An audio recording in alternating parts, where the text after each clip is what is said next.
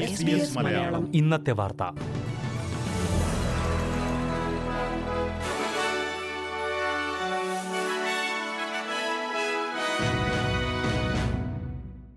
നമസ്കാരം.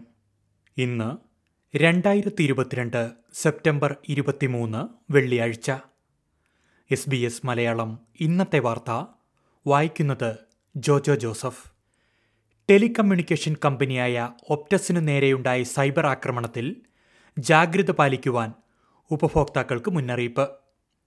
Credit card ഉൾപ്പെടെയുള്ള banking സംവിധാനങ്ങളിൽ ജാഗ്രത പാലിക്കണം. പാസ്വേഡ് അടക്കമുള്ളവ മാറ്റി ടു ഫാക്ടർ വെരിഫിക്കേഷൻ ഏർപ്പെടുത്തുവാനും ഉപഭോക്താക്കളോട് നിർദ്ദേശിച്ചിട്ടുണ്ട്. രണ്ടായിരത്തി പതിനേഴ് മുതലുള്ള ഒപ്റ്റസ് ഉപഭോക്താക്കളുടെ വ്യക്തിഗത വിവരങ്ങളിലാണ് ചോർച്ചയുണ്ടായിരിക്കുന്നത്.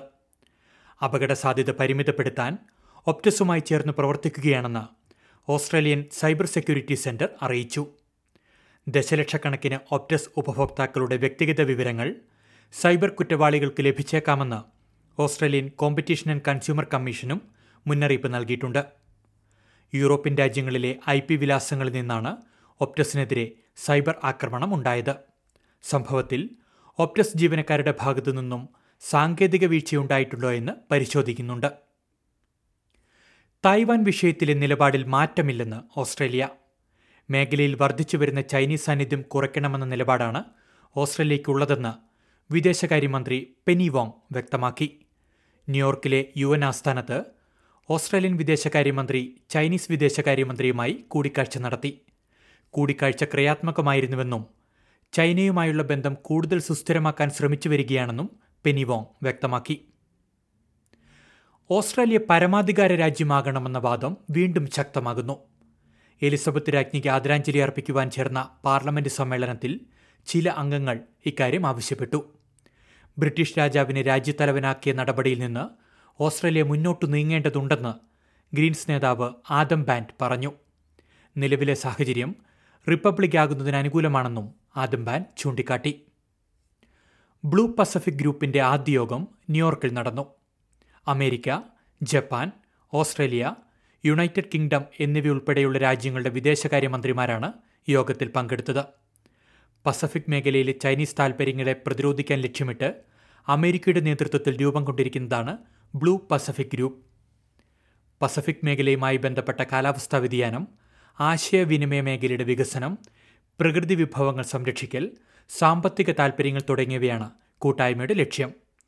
പസഫിക് ദ്വീപ് രാഷ്ട്രങ്ങളെ സഹായിക്കാനാണ് ബ്ലൂ പസഫിക് ഗ്രൂപ്പ് ശ്രമിക്കുന്നതെന്ന് അമേരിക്ക വ്യക്തമാക്കി. എ എഫ് എൽ ഫൈനൽ നാളെ മെൽബണിൽ നടക്കും.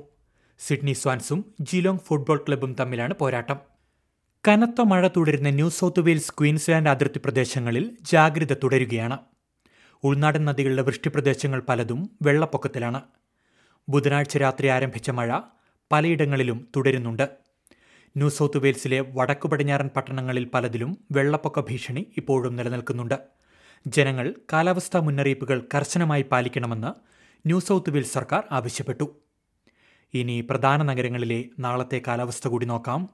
സിഡ്നിയിൽ മഴ പ്രതീക്ഷിക്കുന്ന കൂടിയ താപനില ഇരുപത് ഡിഗ്രി സെൽഷ്യസ്. മെൽബണിൽ രാവിലെ ഒറ്റപ്പെട്ട മഴ പ്രതീക്ഷിക്കുന്ന കൂടിയ താപനില പതിനഞ്ച് ഡിഗ്രി സെൽഷ്യസ്. ബ്രിസ്ബെയിനിൽ തെളിഞ്ഞ കാലാവസ്ഥ ഇരുപത്തിയഞ്ച് ഡിഗ്രി പെർത്തിൽ രാവിലെ ഒറ്റപ്പെട്ട മഴ പ്രതീക്ഷിക്കുന്ന കൂടിയ താപനില പതിനെട്ട് ഡിഗ്രി സെൽഷ്യസ്. അഡ്ലേഡിൽ തെളിഞ്ഞ അന്തരീക്ഷം പ്രതീക്ഷിക്കുന്ന കൂടിയ താപനില പതിനെട്ട് ഡിഗ്രി. കാൻബ്രയിൽ മഴ പതിനേഴ് ഡിഗ്രി. ഡാർബിനിൽ മഴയ്ക്ക് സാധ്യതയുണ്ട് പ്രതീക്ഷിക്കുന്ന കൂടിയ താപനില മുപ്പത്തിനാല് ഡിഗ്രി സെൽഷ്യസ്.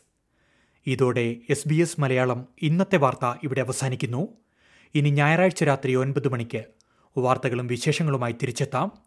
വാർത്തകൾ വായിച്ചത് ജോജോ ജോസഫ്.